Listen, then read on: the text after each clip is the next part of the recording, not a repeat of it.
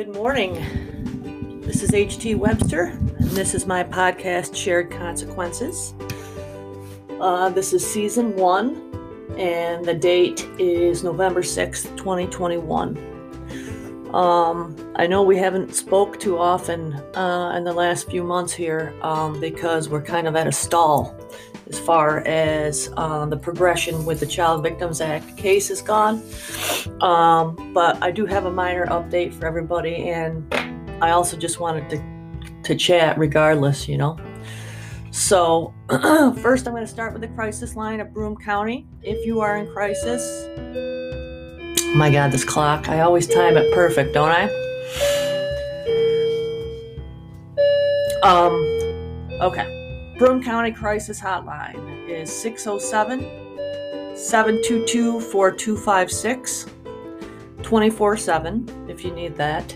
If you are in crisis and you can't speak verbally, you can text the crisis line at 607 725 8196.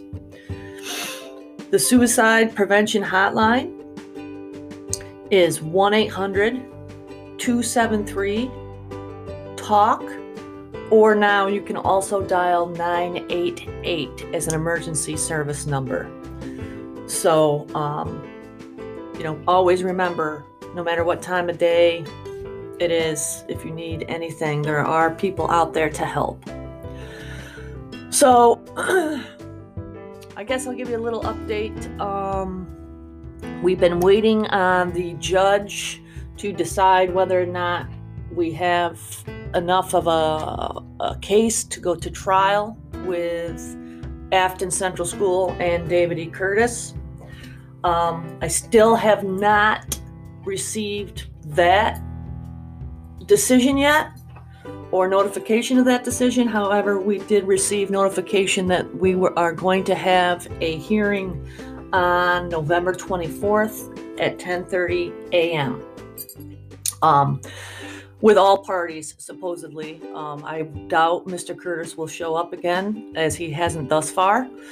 But um, regardless, I'm looking forward to at least, you know, a court date is a gift at this point. Another, even if it's, you know, a 10 minute hearing, at least things are continuing to move forward. Although, you know, one of my judges always told me that the wheels of justice grind slowly. So, but we have a date. Um, so what will happen then, I don't know. I've kind of gotten to the point in this situation where I've almost put it out of my mind because it's been so hard after all these years to get to this point that um, you know I, I try not to let it consume me anymore i have to concentrate on the fact that the victory is my healing, regardless of what happens legally. The victory is me finally, after 30 years, getting to the other side of this. And, you know, how I can bring anybody else in the world who has suffered any kind of trauma hope that they too can get to the other side. It may take a long time, but, you know, just knowing that we can get there. Um, I have to I have to resolve to the fact that that's enough for me, and it is. It really, truly is. Um, I can feel a change in my life and, and in my body and in my mind and in my sleep. Um, so the rest of this is really just circumstantial. Um, I don't have too much anticipation of what will be, what will not be. Um, my main goal, obviously, was has always been to finally hold him accountable for what he did um, to me and countless other children and my family and their families, of course. Um, I might not get that chance, and and I have to make nice with that. I might not. It might not turn out that way. I hope it does, but if it doesn't, um, that's not going to change my position on the planet anymore. It no longer has the the the levity that it had or the hold it had over me for so so many years. Um, but I want to talk about some of my friends who uh, are gracious enough to listen to this. Um, I want to start with Kelly Joe because um, she's always surprising me. You know, she always surprises me. Um, uh, she's a very talented businesswoman, and um, she made me a bunch of car decals with the podcast information and the Broome County Crisis Hotline and Suicide Prevention Hotline on them. Um, and I was just so uh, surprised, pleasantly surprised. Um, she's also the one that made the T-shirt, if you remember, for um, for me a few months back. But um, you know, just these little things that have impacted people to the point where they act um, it's so rewarding, you know, it's so genuine and nice to know that this podcast has propelled people to do good things for other people or has helped them maybe through a tough day or a tough year or a tough life. Um, in reference to more of my other close friends that listen to this, like Mary Jo, who's actually Kelly Joe's mother. Um, she said, you know, she, a lot of people say it's difficult to hear these these stories, and, and, of course, I'm like, oh, it's okay, you know, you don't have to listen. And they're like, no, it's not that we don't want to listen, but it. Her words were, "That's my Heather." It's hard to hear what happened when it's somebody that you love. And friends like Mary Jo and Karen, she said the same thing to me. Um, remind me of how loved and blessed I truly am in life. And my friend V, uh, he he too is constantly, you know, um, supporting me and encouraging me and and wanting to know how I'm feeling and and of course my family that goes without saying my mother and my sister you know who are my strongest supporters and mark uh, my husband who just he's rolled with every punch that's come his way when that that's been associated with me and he keeps coming back for more so i mean i am i'm blessed um, to be loved as much as i am to have the support system that i do and to be healed and to have finally found the right uh, doctor to help me get there. Dr. K, you know, I mean, all these things can happen after years of thinking that, that they never would, they can happen. And um, for the first time in 28 plus years, I finally feel in control of my life you know, to the greatest extent any of us can be, I guess. But, you know, I did not feel that way for so long. I felt so out of control, so wrecked. Um, and I have a good life. I know I've mentioned that before. I have a good job. I have a beautiful family. I have two nieces that I would lay down in the street and die for. Um, and two dogs that I'd do the same for. But Mark and I were talking the other night, and you know, curiosity sometimes at this point in my mental health, I guess, curiosity has peaked to the point where like I never before like looked forward to anything or you know when I finally got to that point in life where I, now I am but curiosity also leads to this other development now which is like I wonder, not that I don't have a good life because I do, um, but I, I wonder what my life might have been like had this not occurred. You know, I always wanted to go to college and be a sportscaster. That was that was my big pipe dream. I wanted to be the first woman sportscaster to sit in the booth on NFL Sunday with John Madden and Pat Summerall. Um,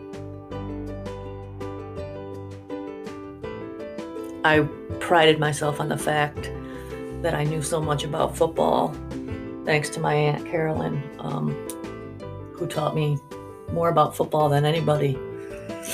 But you know, so my big plan was I was going to go to the University of Alabama, stay with my uncle Dickie, or who lived down there, or stay somewhere close to him, you know, as a support system. And I was going to go to college to be a sports broadcaster and be the first woman sports broadcaster. Um, I wonder if I would have, you know, been able to do that. You know, because I didn't get to go to college until I was 35 or 36, I think I started. Um, I kind of had to do everything in reverse, you know.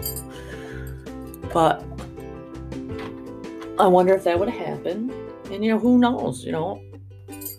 So many things could, different things could have, and I know we all, I know everybody in the world could have taken different paths in their life.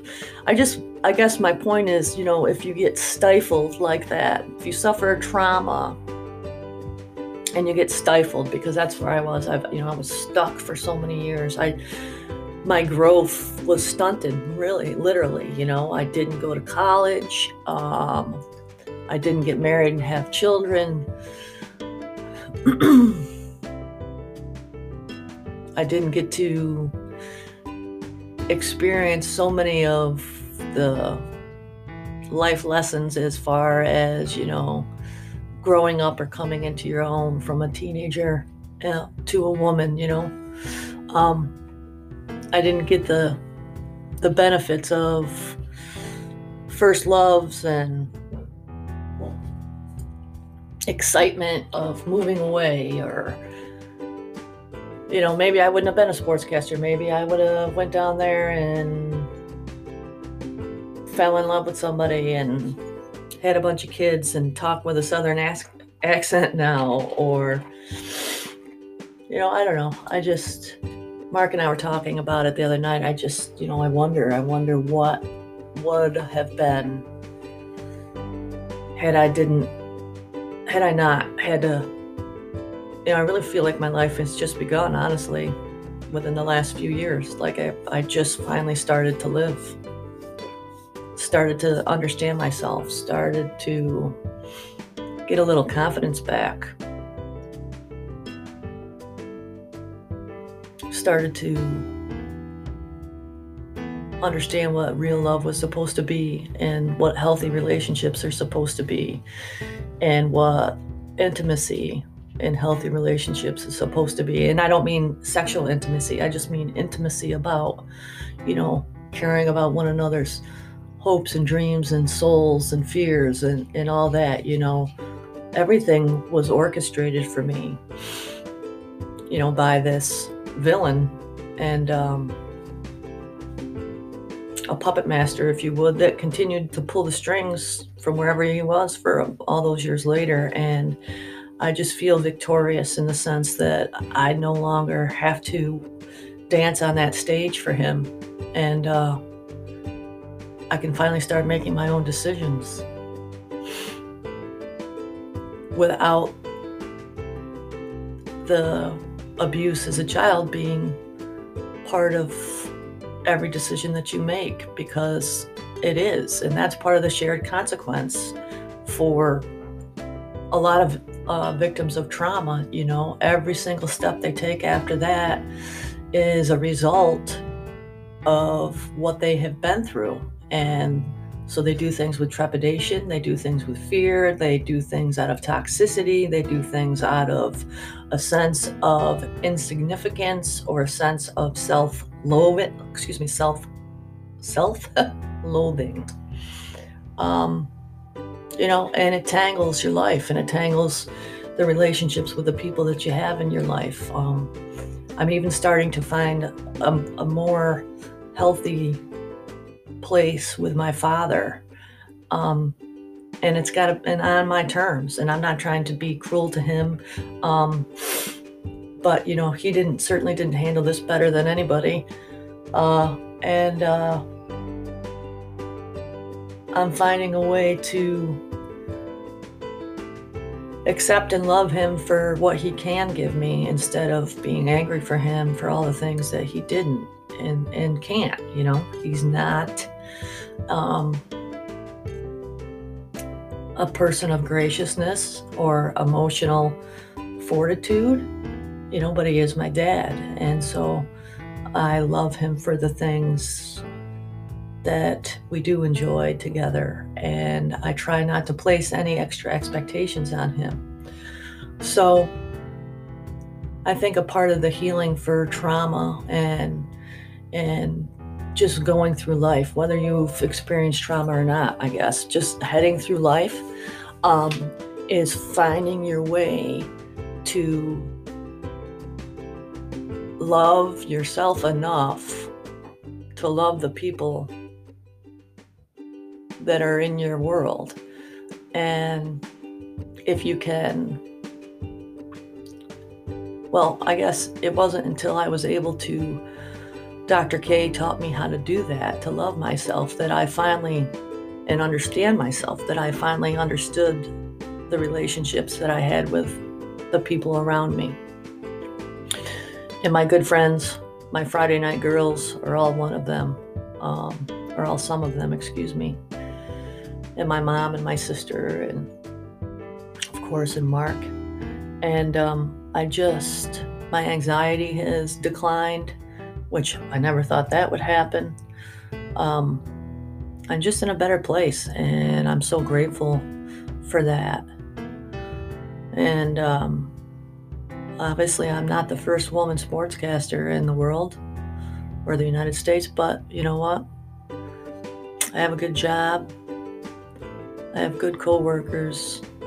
I work hard, you know, and life is uh, who said that? Who said that um, oh god john lennon i think said you know life is what happens when you're making other plans.